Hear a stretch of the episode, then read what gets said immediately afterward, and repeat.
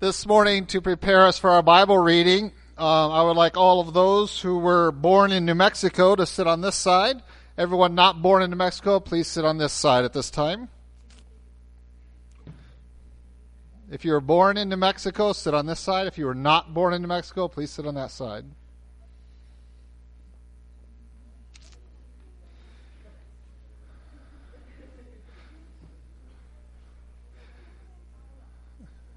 David's over here with you all. Somebody please grab that little girl. She was born in New Mexico. She has to sit on the other side. Sorry. Help, Andrew. All right. We have one set of rules for this side, another set of rules for this side. Um, this side over here this morning, um, you need to follow along in your Bibles. You guys don't need your Bibles at all. All right. You are New Mexico born, right? So get your Bibles out, please, and turn, if you will, to the book of Acts, chapter twenty-one. No, don't use your Bibles. This side should use your Bible. Where are your Bibles? Anyone use your Bible? Where are your Bibles, young people? All you New Mexicans, you should have Bibles before all these people over here that were born in all other places. Wait a minute. Okay. I was not born in New Mexico either. All right. You all have them there. And so whenever I stop, I would like this side to help me out by filling in the next word in the passage whenever I stop. So you will have to follow along in your Bibles in Acts chapter twenty-one. The rest of you over here, please just listen carefully. That's all you need to do. Um, if you don't fill in the next word from your Bible, you'll be punished. So you better have a Bible. Who does? All these people do not have a Bible. David, can you bring them Bibles forward, please? We need those, because if these people do not read, they will be punished severely. Uh, huh? Acts what? Acts chapter twenty-one. Acts chapter twenty-one. Please treat those well. You know how to treat them. You're New Mexicans. We have higher expectations of you. Acts chapter twenty-one. By the way, New Mexico is significantly bigger than the state of Israel. So Acts twenty-one, beginning verse fifteen, is where we'll be reading. And whenever I stop, if the New Mexicans will help out and fill in the next word, that would be greatly appreciated this morning in our Bible reading. Acts chapter twenty-one, beginning in verse fifteen. After those days we packed and went up to, and also some of the disciples from Caesarea went with us and brought with them a certain Manason of Cyprus, an early with whom we were to lodge. And when we had come to... Some of you aren't reading with me. Theodore, I want to hear you yell the word out when I stop. Okay, ready? The brethren received us gladly. On the following day, Paul went in with us too, and all the were present. When he had greeted, he told in detail those things which God had done among the Gentiles through his ministry. And when heard it, glorified the Lord and said to him, "You see, brother, how many myriads of there are who have believed, and they are all zealous for the... But they have been informed about you that you teach all the who are among the Gentiles to forsake, saying that they ought not to their children, nor to walk according to the... What then? The assembly must certainly meet, for we'll hear that you have come. Therefore do what we tell you. We have four men who have taken a...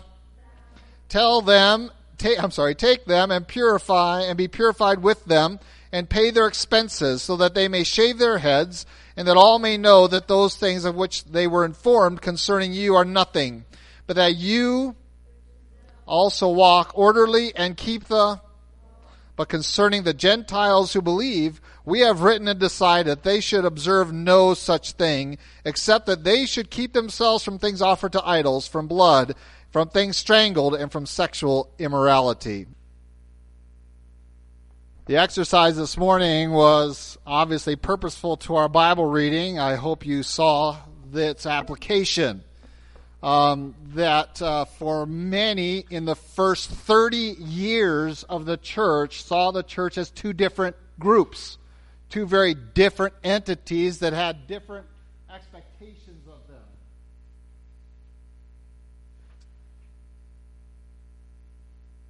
Wow.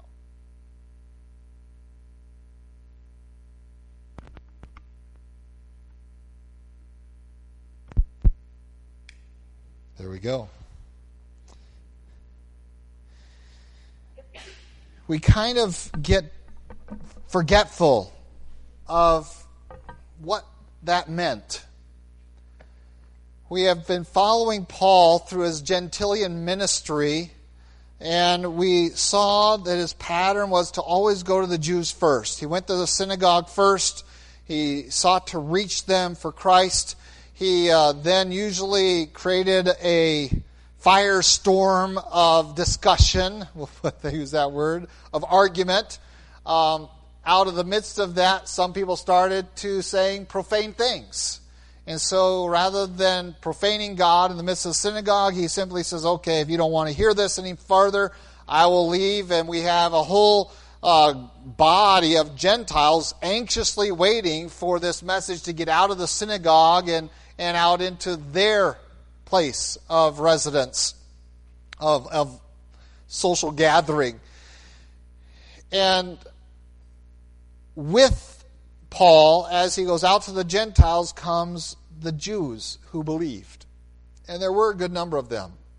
And so out there in the world, um, and by the world I mean outside of the boundaries of Israel, um, they had come to become comfortable with what it meant to be the church, to be called by Christ and not be saved by the law, but being saved by the powerful working of Christ fulfilling the law for them, that the law pointed to their sin, and Christ uh, resolved that sin issue. And so by receiving him, we could fulfill the law, not in our own righteousness, but in the righteousness of Christ. And we read through the books of the New Testament, we have a highly developed theology at this point of the difference between law and grace, and the between uh, the sacrifices of the Old Testament and Christ's sacrifice. Um, but that wasn't really the case in many parts of Christianity outside of the ministry of Paul. Paul developed um, this attitude among the believers all around, everywhere he went, that this was um, the plan of God was to reach all the world with the gospel of Jesus Christ. And he taught it very clearly, not out of the New Testament, but out of the Old Testament. Uh, he demonstrated and proved that Christ uh, was not did not just come to deliver Israel, either Israel born of Israel, nor of those who had converted to Judaism, but he had come to save all men. And thus he includes within the Abrahamic covenant uh, the intention to bless all the nations through Abraham's seed, singular. And so the church out there, outside of the boundaries of Israel, uh, had grown comfortable with that, except for those who did not believe, who were among the Jews. And these are the people that are going to cause some of the problems in Jerusalem. But they weren't the only people that were going to cause problems for Paul in Jerusalem, as we're going to see very quickly in our text this morning. And we want to look into it. What uh, is the attitude of leadership of the church in Jerusalem towards this dilemma? And the dilemma is is is real to them, and it's not real to us. We're we're thousands of years from it, a couple thousand years from it. We are we have disassociated ourselves largely with um, Judaism, and uh, and we don't often feel this, but it was very real in the early church, and we want to examine what was being proposed and what was the condition of the church that God wanted remedied. He wanted this to be taken care of, and uh, Paul is going to be the lightning rod for that remedy, not just by his writing of the epistles, but by what actually happens to him. And we're going to see that occur before we do so. Let's go, Lord, in prayer. Lord God, we do thank you for your love for us. We thank you for the opportunity again to look, look into your word. We pray your spirit might direct this time to guard it from error and opinion and the ideas of men, but it might we might uh, recognize the authority of your word and its instruction, and that we might embrace it as humble people, ready to submit ourselves to your truth, to allow it to impact our lives and transform us more and more into the image of your Son, Jesus Christ. In his name we pray. Amen. Well, Paul has is now in the land of Israel, has been for a little bit. He has uh, now packed up and all of his entourage. Remember, these are representatives from various churches in Achaia, in Greece, in Thessalonica, and in Asia. And uh, they're coming in, uh, and, and Asia is Turkey, not like China, that area. You need to think of, in terms of Turkey, uh, that region. They're coming in, and they are all carrying gifts from their churches to uh, present to the Church of Jerusalem because of the famine that was going on there and the great need that was represented there. Um, Luke doesn't tell us a lot about that um, until we get later on in Acts during Paul's defense of himself. Um, he'll he'll list that. We also know that from the books of Corinthians, and and uh, that this was their intent. This is largely why they were traveling with Paul. Paul didn't want to handle the money at all. He had these men uh, as representatives of the church, and so he had a mixture. He had a mixture of people like Timothy, who had, were half-bred, um, Greek and Jewish, um, but Paul did have him circumcised so that he could minister both sides with Paul. Um, we're going to have Jewish men. We're going to have Greek-speaking men. Uh, one of them in particular apparently um, had no concept of Judaism really, or any of the language, or uh, and was was purely uh, and fully Gentile, and was well known to people in, in that sense. But we come in and we have them uh, meeting up with uh, the disciples in Caesarea by the sea, and with them uh, they they find a man from Cyprus who apparently uh, like others, um, an early disciple, some have even tried to connect him to another, uh, Cyprian, um, but uh, probably through Barnabas that they were able to make this contact, um, and they were going to stay with him. And so this man is open to having this entire group stay at his house, and uh, you might say, well, okay, he's, he's very hospitable. No, he is allowing this entire group to stay in his house, which includes Gentiles. And again, to us, we don't think very much of that, um, but it was pretty significant at this point. So they have a place. Paul has relatives there. We're going to find um, his nephews there um, in Jerusalem, um, but he's not going to impose on them. This man um, has a heart and a willingness. He's an early disciple, which means he has been training God's word, uh, may have been reached in the first missionary journey of Paul, and they ha- and they're arriving there in uh, Jerusalem with a place to stay. And verse seventeen says, they got to Jerusalem. The brethren, which is the church, received us gladly. And in the midst of that, one of the things we should probably talk about is um, that they were receiving individuals with a gift to help their circumstances. That uh, even their willingness to receive the gift from the from the churches out there away from Israel was somewhat in debate whether they would actually receive those funds. Um, but they did receive them. They received the, the messengers. They received the funds. Uh, they did so gladly. And the next day now, They are going to meet with the leadership of the church, and James was the one put forward, and this is uh, not the Apostle James, but the brother of our Lord. And so we find uh, James, as well as all the elders, were present. And this is reminiscent of what we saw uh, back in chapter fifteen with the Jerusalem Council. And so they're gathered together. They're going to officially and formally receive these Paul and his uh, fellow representatives of the churches. And um, this is where things start getting exciting. Verse nineteen, when he had greeted them, um, he told in detail those things which God had done among the Gentiles through his ministry. Now, this wasn't brand new information to them. This was a furthering of the account of how God was opening the doors of faith to the Gentiles. This is just, remember, they had already had the testimony from the first missionary journey, how in Asia Minor and, and in that region that, that many received Christ their Savior, that the gospel is going out to the Gentiles with great effect.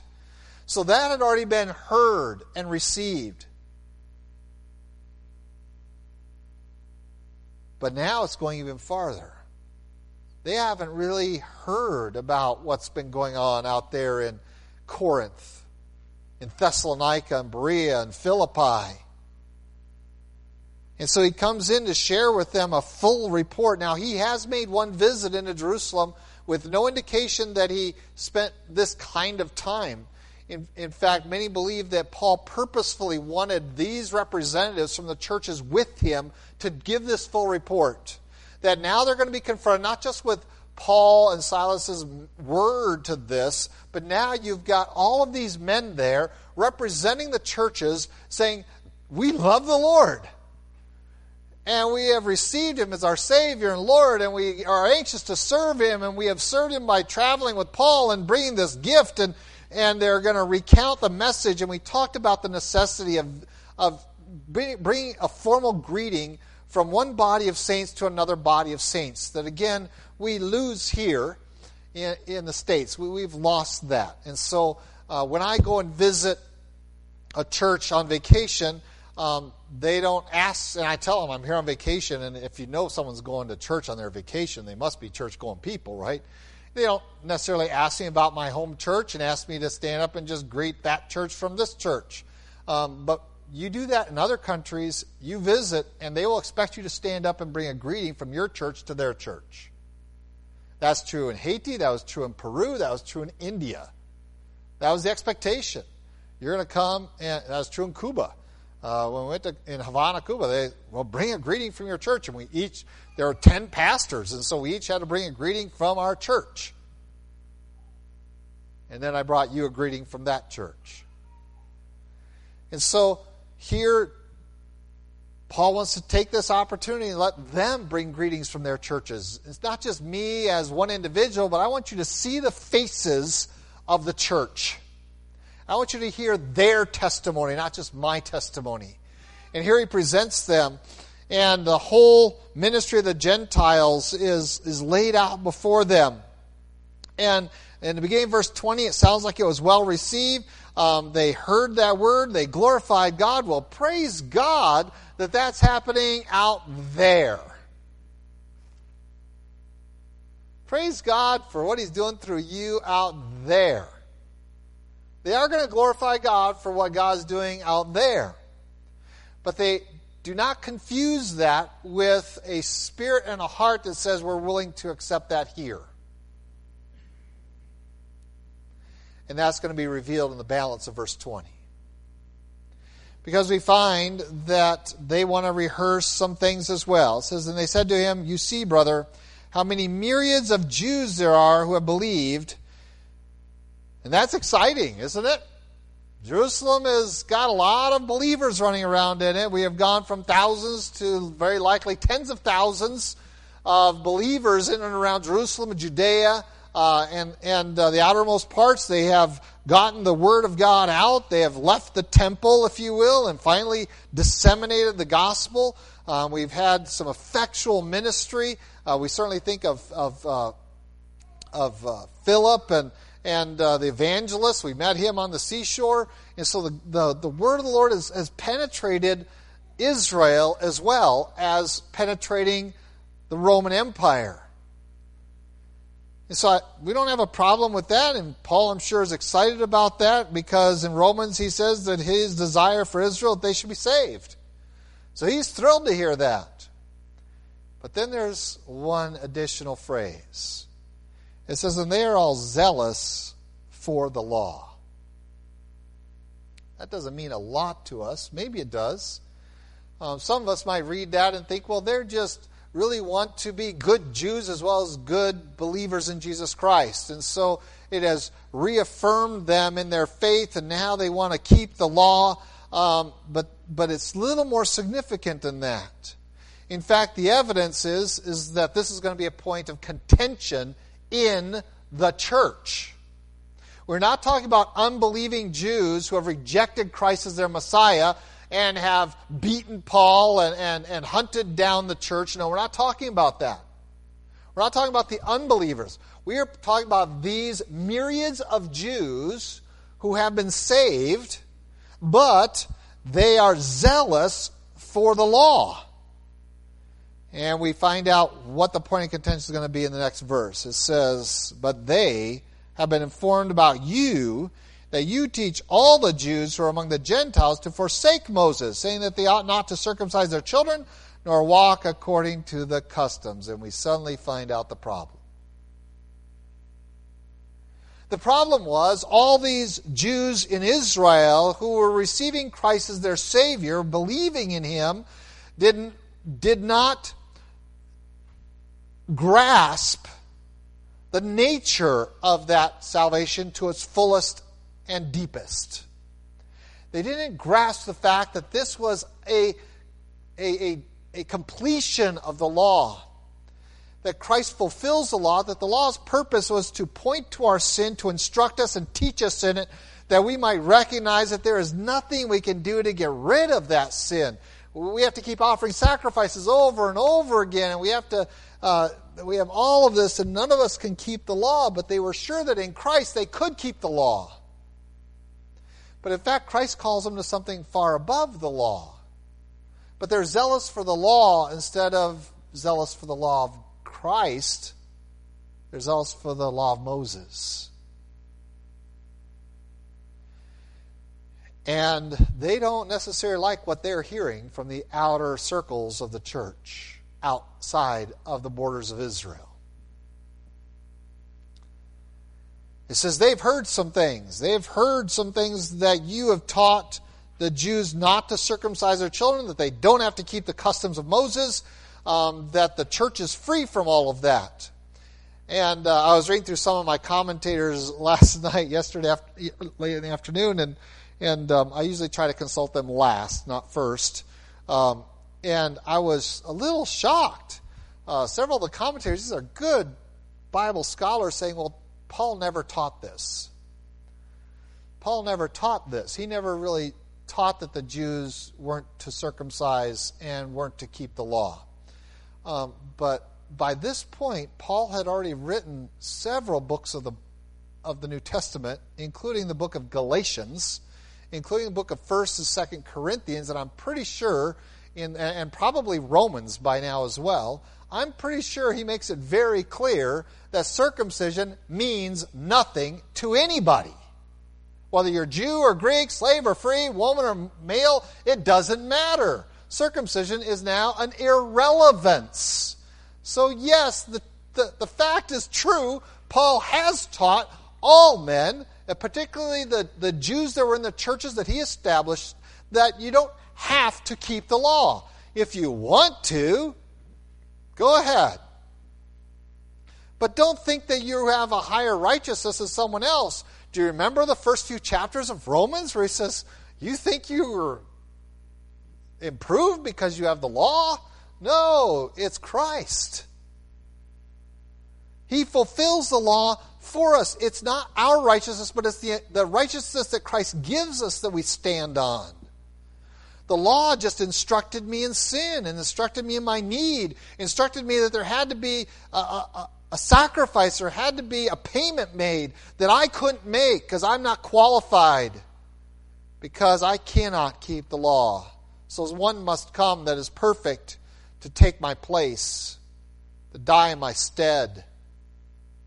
And so I disagree with my commentator friends. I think Paul did teach this. He didn't, he didn't maybe not the uh, that they must um, do this, but that's not what they say. They say you're teaching all the Jews who are among the Gentiles to forsake Moses. Uh, that is to to not hold to the laws of Moses. That the Old Testament law is complete in Christ, and yes, Paul did teach that. He taught it very clearly. And in the Galatian churches, I mean, he was adamant. If you accept Christ and then want to go back and keep the law, you are a foolish one, and you are jeopardizing your whole salvation. So yes, this is exactly what Paul taught. The rumors are completely true. He did tell them, not necessarily to forsake, but that there is no reason to keep the law in that sense anymore, because we are called to a, a law that is above that, as Christ taught. The law that he spells out also in the book of Galatians in the later chapters.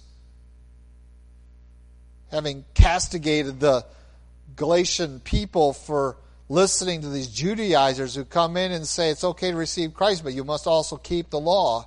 So was the norm in Israel. The church in Israel, the leadership of the church in Israel, remember, we're talking about the elders. These are the guys who made a determination back in chapter fifteen that we're not going to hold the Gentiles to these rules. We only have a couple of expectations of them, and that's all. We're not going to burden them with anything more. And they created something I don't think Paul understood had been created until now. I think he saw it coming out of Jerusalem, and Galatians talks about him confronting Peter um, up in Antioch. It talks about him confronting um, Judaizers who were coming out of Jerusalem. But I think now it's dawning on everyone that this is from the top down. This is the, the prevailing spirit, that what, what the Jerusalem Council did back there when it was supposed to set the church free, it only set the Gentile part of the church free in the minds of the elders of the church of Jerusalem. In the mind of Paul, Barnabas, the church of Antioch, and all the other churches out there, it set everyone free. But for the Jerusalem eldership, what they had created was two churches. They had created the Jewish church and they had created the Gentile church. And they had segregated them, if not physically, they had segregated them spiritually. And at some point over the years, they had they had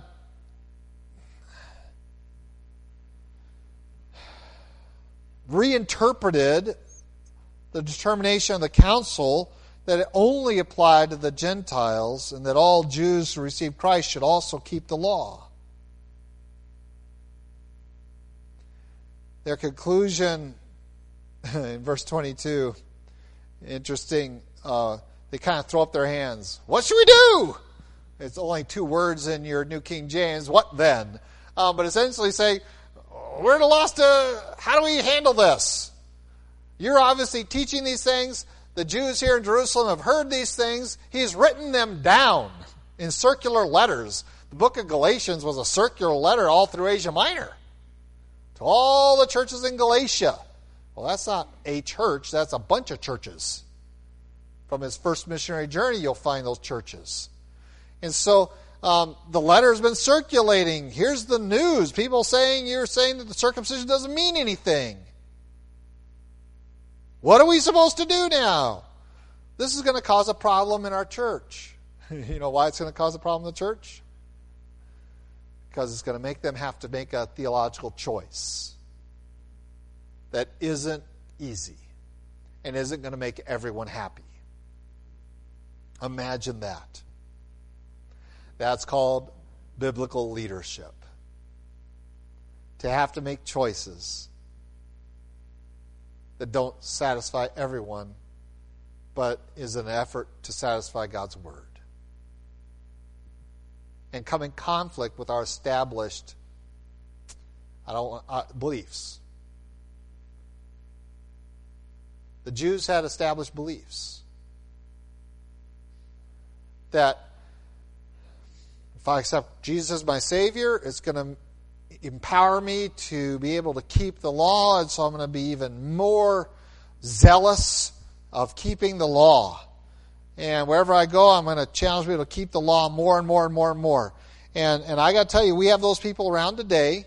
Uh, you you go into a lot of the Messianic churches, and that's what they're put, preaching. They are preaching that. In the Messianic churches where you accept Jesus as... You don't accept Jesus. You accept Yeshua as your Messiah, and then you keep the law of Moses. And I just keep asking them, does the book of Galatians not... in your Bible? I mean, is it not there? What's going, what's wrong with you? So we still have those kind of people today around us. And I wish I could say they're only here, but I've encountered them in other countries as well. And so we find that this is still an issue today. And so the question, what then? What do we do about this?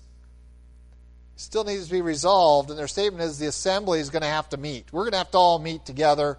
We're going to have to, uh, uh, because they are going to hear that you are here. Who's the they? It's not unbelieving Jews. It's not the Sanhedrin. It's Jewish law keepers in the church. They're going to hear that you've arrived. And they're going to hear about these men you brought with you. And it's going to be a point of contention in our church. And so we're going to all have to meet, and we're going to have to work out how we're going to deal with this. Well, in Paul's mind, there really was nothing to deal with. The council, to, to think that this applies, the council decision to one part of the church and not all the church, is absurd. But they had adopted that in their practice in Jerusalem. And now their compromise is coming to a crescendo. And I believe that their counsel to Paul um, is going to be the tool that God is going to use to force them to address this properly once and for all. They're going to give him counsel to satisfy these people. And the these people are Jewish believers in the church who are zealous for the law. To satisfy them, we want you to portray yourself and to present yourself as someone also zealous for the law, or at least submissive to the law here in Jerusalem. Well, he had come there. He had taken a vow to come there. He wanted to be there at Pentecost. His purposes Um, we're to complete this, and, and we're not completely uh, informed on all of that. He's going to give us some more information when we get into the his his uh, defense of himself. Um, but but he comes there, and so here's their recommendation: um, until we meet, just to try to quiet this group and to keep them, these Judaizing believers in the church. Um, we have four men who have taken a vow. It's a Nazirite vow. It says, um, take them, be purified with them. He's not taking the Nazirite vow. That would take about sixty days for purification. So these four men took it earlier, uh, more than likely before Passover, around Passover. Um, they're ready to be purified. They just lack the funds to do so. Um, and this should be a little disconcerting to us too, a little bit, that, that this is still being propagated in the church. Take these kinds of vows. Um, interesting that James himself tells us in his book of James about vowing, not just let your yes be yes, your no be no. And let's not make these vows before the Lord. What a change of heart James is going to have, and I think this is the event that makes that change happen in his life. So take these four men who we have in the church here who are too poor to pay the sacrificial price to fulfill, to complete their vow. be purified with them. Um, you're to pay their expenses, uh, and uh, the the requirement of shaving their head, essentially the, the hair that you grow between, you would shave your head when you take the vow, the hair you grow between um, the taking of the vow and the fulfillment of the vow is dedicated to the Lord. And so you would shave your vow sixty days, well, however many days later, until you were able to afford to fulfill and complete the vow, all the hair that you have grown in that time would be shaved off, um, would be placed and burned before the Lord. And it would be a sacrifice. Kind of weird to you guys, I know, but that's what it was. So the hair itself was part of their purification. And so all the hair grown from the time they took the vow until the time they completed the vow was dedicated to the Lord. And so he says, pay for them, then they can shave their heads, um, and then it says, all may know that those things which were informed concerning you are nothing, but that you yourself walk orderly and keep the law. Now, Paul is going to submit to this. He's going to do exactly what they tell him to do. Um, he is responding, um, some would contend, in opposition to all the things he's taught. Um, but he's not fully. He is recognizing that you can do acts of the law without violating your conscience. You can circumcise your children, and many Americans do, just because Americans do. You can circumcise your boys, um, but if but that's a usually they do it for medical reasons or whatever, but um, that's your choice, but don't come and say that somehow that is part of your worship. Because we know circumcision means nothing, and uncircumcision means nothing. And so for Paul, he could keep any of the laws because he was living a life above them, but he was not bound to them. And the ritual laws um, equally completed in Christ. And so um, he is being instructed to do this. And here we have a powerful testimony of who Paul is. is. Um, we think, well, this guy is writing scripture. This guy is establishing churches. This guy is is is developing uh, large portions of the church's theology has been entrusted to him. And here he is before the James and the elders, and we find him in complete submission. You don't find him challenging them. We don't find him um, rebuking them at this point. He simply is there, and he says, okay, this is what you want me to do. I can do those without clean conscience. I can take these men and help fund them to do that. Um There's nothing inherently wrong with what they're doing unless they're doing it as a means towards acceptance with God. So there's not really anything wrong with that. Um, and so I'll do that and I will walk. Um, and again, the intention of James and the elders was to communicate to zealous Jewish believers that Paul himself is still keeping the law. But we know that that can't be true, don't we? There's no way he could keep all the Jewish law and do what he does. I mean, he, he lives with Gentiles. That alone makes him impure, right? And so he is, is committed himself to a seven-day process. He has to go in and pay the vow. He has to appear the first day, um, for sure the the third day, I think, and the fifth, and then the final. And so he's got a few commitments to be in the temple during this week of purification. Uh, and so he's doing this, and, and the intention of James the elders is we want to placate these people who are zealous for the law. We want them to just look at you and say, well, he's just being a good Jewish kid. Well, he's not a kid anymore, he's an old man. He's just being a good Jewish man. Look, he's even paying for these other people to do to do the Nazarene vow. He's paying them to their way. Um, he himself is going in. And um, this is what our instructions to you. Now, as far as your brethren that are with you, our brethren that are with you, verse twenty-five, Concerning the Gentiles who believe, we have written and decided they should observe no such thing, except that they should keep themselves from things offered to idols, from blood, from things strangled, from sexual immorality. They rehearse the requirements of the Jerusalem council that was convened. But notice that in their mind, that only applied to the Gentiles. And that meant they expected Paul to keep the law as a good Jew, that he would keep the whole law. Well, we already know that if you try to keep the law, now you are bound by the law. Paul himself has already written that. But he is going to submit to these men. He's in their camp, in their city, um, and he's going to be an agent, I believe, of God unraveling the foolishness of this condition of the church, that you are here saying Christ is our Lord, He is our deliverer, our Messiah, He is our propitiation, He is, he is um, all that is necessary. But then you have all these people that are zealous for the law, and you have capitulated to them. You have You have compromised for them, and now you have an expectation that every Jew who receives Christ is going to also keep all the law.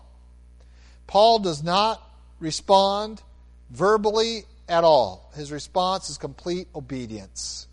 Verse twenty-six, Paul took the men the next day, having been purified with them, entered the temple to announce the expiration of the days of purification, at which time an offering should be made for each one of them. And now when the seven days were almost ended, the Jews from Asia, seeing him in the temple, stirred up the whole crowd and laid hands on him. We're going to stop right there because that's going to get in next week. But we find this condition in the church. And Paul humbles himself and accepts the conditions that he could easily prove and argue the complete error of them. But that's going to be for another time. Because remember, James just says, what are we going to do? Well, we're going to meet. We're going to hash this all out later. That's their conclusion. We'll hash this all out later, but for the time being, until we are able to hash this all out, and you can just imagine Paul going, oh, we're going to hash it out. Here's what we want you to do. Let's just reduce the arguments from that side a little bit, and you do these things. And the evidence is that for that week long, that Paul is going in and out of the temple with these four men, that it seemed to quiet this part of the church, the Jewish law-keeping part of the church. It seemed to quiet them down. It seemed to get them all relaxed. Um, but what was not anticipated by the by the elders of the church of Jerusalem was that that's not the only people you should be thinking about. There are unbelieving Jews who have tried to kill this man over and over and over again, have traveled to other cities to hunt him down, who are also in the temple at this time of year. And boy, do they recognize him. Farthest thing from their mind that that was going on. All they could think of myopically was about their little problem their, that they had created, because they had created two churches, the Jewish church and the Gentile church. They had segregated them spiritually, applied different rules to each of them, and they didn't even realize we got, we, you know, with myriads of Jews coming to Christ, they didn't recognize that all these pilgrims coming in from outlying areas during this time between Passover and Pentecost, that there are all these opposing Jews who are not believers. I just want to share with you, this is what happens in churches today still. We get internally focused on problems within the church that are largely generated because we are not following God's word. And we start trying to make everyone get along, and that usually involves a little bit of compromise. And what starts out as a little bit often ends up as a lot. But even a little bit of compromise is going to set up this scenario where we have a, a, a, a spirit that's wrong in the church. And how wrong did it feel earlier this service to have the New Mexicans sitting here, born New Mexicans, and the rest of you sitting over? How wrong did that feel? For some of you, it split your families up, didn't it? Daniel and Maria couldn't sit together. Maria had to sit over there. My family couldn't sit together. The younger Roberts couldn't. Leachmans couldn't. Couldn't sit with their children. This is the family of God. And when we bring in these kinds of things and we start distinguishing and dividing and and, and uh, because we want to compromise the truth, because I don't feel comfortable with that, because that's not how I was raised. I don't really care how you were raised. I don't care how I was raised. I have one concern, and that is, what does God expect from me? What is God's vision for what the church should act like and look like? What is God's view of what it means to be uh, li- to, to have a liberty in Christ, and yet that love confines that liberty um, so that we are considerate of others, and, and yet we are held to the truth uh, without compromise, ever. Well, churches get muddled in that because people don't like the truth. They don't. They want to compromise a little bit. Well, that's not how I raised, and and we start looking at other things that aren't really about Christ, and whether it's the law or whether it's worship styles or whether it's fill in the blank.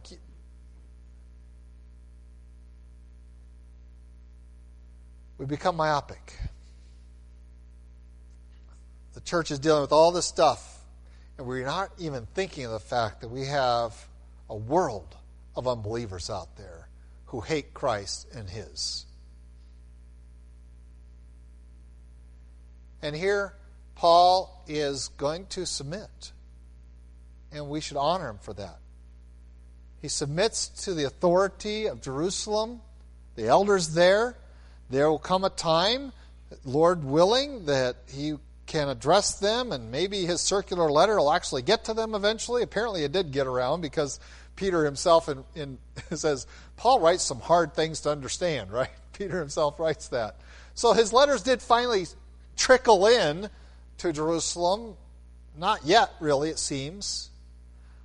The Spirit is going to change there, but Paul's going to surrender. He's going to submit to them. His conscience isn't going to be violated in doing these things, but um, his arrest is going to get everyone's attention really fast. Luke isn't going to emphasize it at all. In fact, he's going to say almost nothing about the Jerusalem leadership the rest of the book. They are going to just disappear. They're not going to be at, at his arrest. Um, they are not going to be at his trials. They are not going to be part of the entourage that gets him successfully out of Jerusalem to Caesarea. They are not going to appear there at Caesarea. We have no more contact, really, with the elders of Jerusalem. And I know this is a little bit of an argument from silence, and those are always very dangerous. Um, but I look at that and say, well, why? Where were they? Well, I think they're backing up and going, we were so dumb. And I believe when you get to the book of James, you see James writing, you can start to see some of that come out, where James, um, even though he talks about faith without works is dead, and, and that you that you need to have works, um, that by your works you show your faith, um, that we can still mix in some of the position here, but the leadership has to recognize we are so caught up in trying to make our church get along, and having created two churches, and now it's come to a crisis point of decision, and we basically threw up our arms and said, we don't know what to do, um, so go do this while we figure it out. But they realized what they had done to Paul. that they had put him in a position of grave jeopardy. Now, we have studied for weeks that this was God's plan. God, by his Holy Spirit, told Paul, you're going to go to Jerusalem. You're going to have to answer before kings. This is going to happen to you. He's driven by the Spirit to Jerusalem. We've had the Spirit come and give him fair warnings along the way of what to expect when he got there. Um, he didn't receive what he, from the church that, but he received it from his people, the Israel. And we have a big national expectation too, and I think that all of this around Paul really re-emphasized to the church of Jerusalem that this is not the millennial kingdom, people. This is not what's going on here. I think there's a real nationalism among the church of Jerusalem that we're going to be so successful, we're going to bring all Israel to Christ, and then he's going to have his kingdom here with us. Um, and there's almost that attitude, that that that post-millennialism kind of spirit there in Jerusalem these days, this nationalism um, that's evident in the testimony they have. But here now, suddenly, Paul is going to be taken, humbly fulfilling everything they asked of him. As long as it didn't violate his conscience, he's going to make that very clear later on in his defense. He's going to do it. And he does. He says, this doesn't violate my conscience. I came here to fulfill a vow. I was going to go to the temple and do this anyway. I can pay for those guys along the way. And if it solves your problem as well, fine. It's not violating my conscience. But once it turns sour, whose doorstep does it fall on? Falls on James and the Jerusalem elders to some degree in the human realm. We can always talk about, well, God had this purpose. But again, we find the, here you want to be so pressed to keep the law for the Jews, and yet here is a Jewish man in the temple keeping the law, doing exactly what you tell him to do. Um, And he is treated like our Lord. He is he is imprisoned. He's he's they want to kill him. The mobs are shouting out, "Away with this man!" Just like Jesus. Um, and, and we have almost a, a, a replication of what happened with Stephen.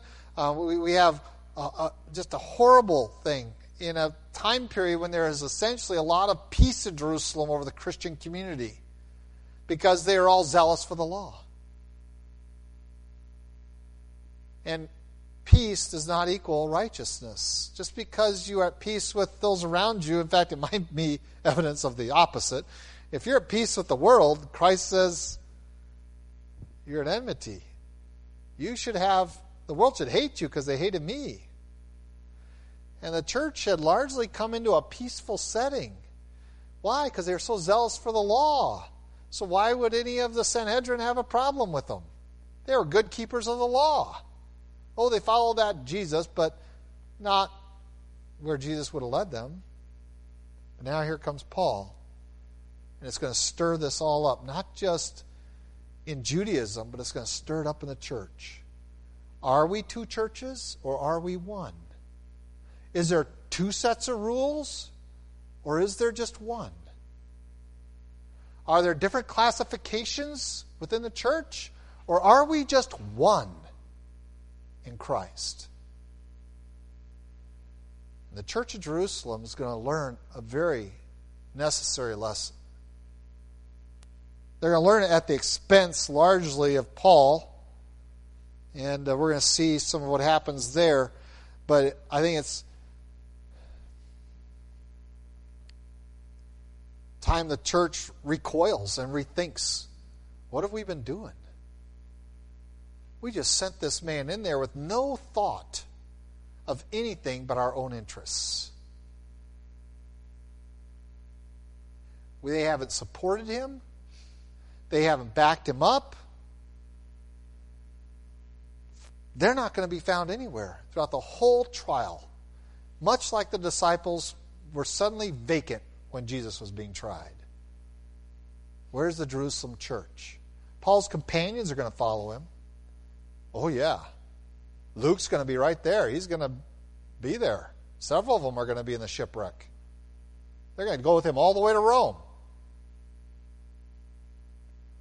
But where's the church?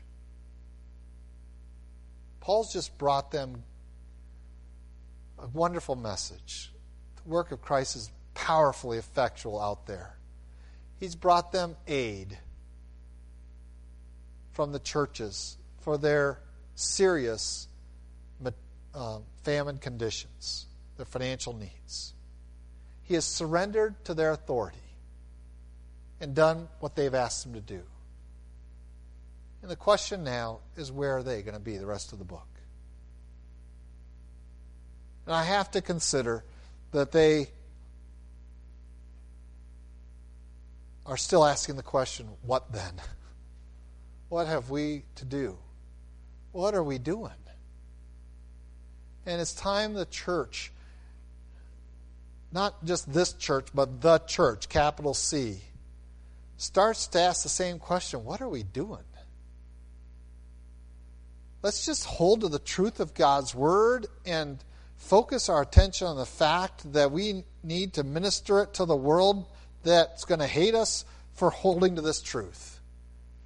Let's not compromise it. Let's not, let's not spoil it. Let's not ignore it. Let's hold to it and recognize the battle isn't here. Shouldn't be. The battle is there.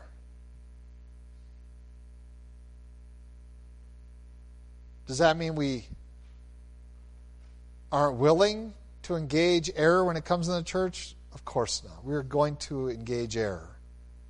We're going to take our Bibles, we're going to study them, we're going to apply them, but uh, we're also going to be ready to humble ourselves and to submit to its authority, even when it has to change our beliefs or practices. When that demands, come, I'll be ready.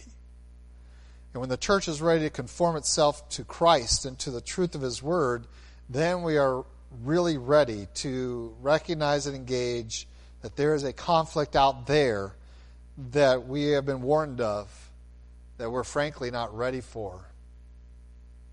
We're not ready for it because we've been myopic in our teaching. Because we have to unteach all of the junk that is out there that isn't in God's word.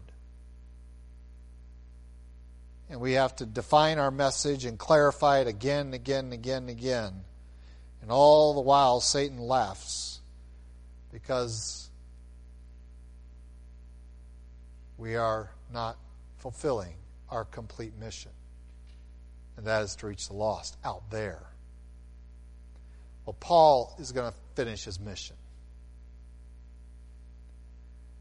And in a sense, Jerusalem rejected Paul and his message. And so God's going to send him to the Gentiles from now on. And he's going to be dealing with commanders and centurions and guards and barbarians, as they call them, on islands. He's going to be all over the place. And one of the things you're going to find very few times, you're going to find him encountering Jews. Rome, the exception. He's going to complete his mission. We do not have two churches. There is one church. There are no separate rules for different. There are no classifications. There is one. Those who conform themselves to Christ. And we have a warfare to engage in. It is a spiritual one, that we are not there to kill others, but to bring them to life, even if it costs us our own.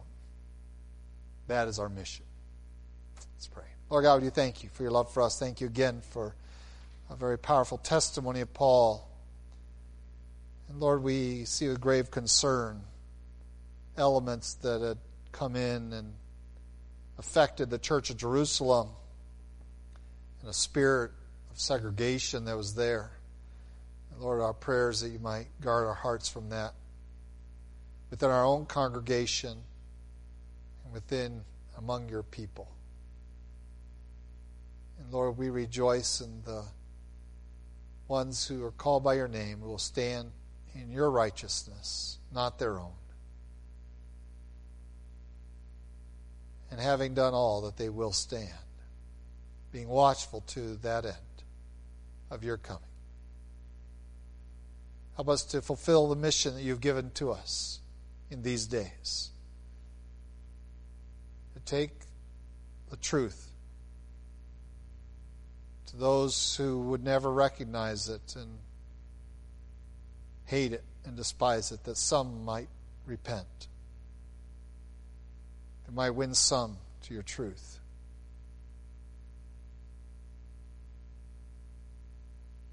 We pray these things in Christ Jesus' name. Amen.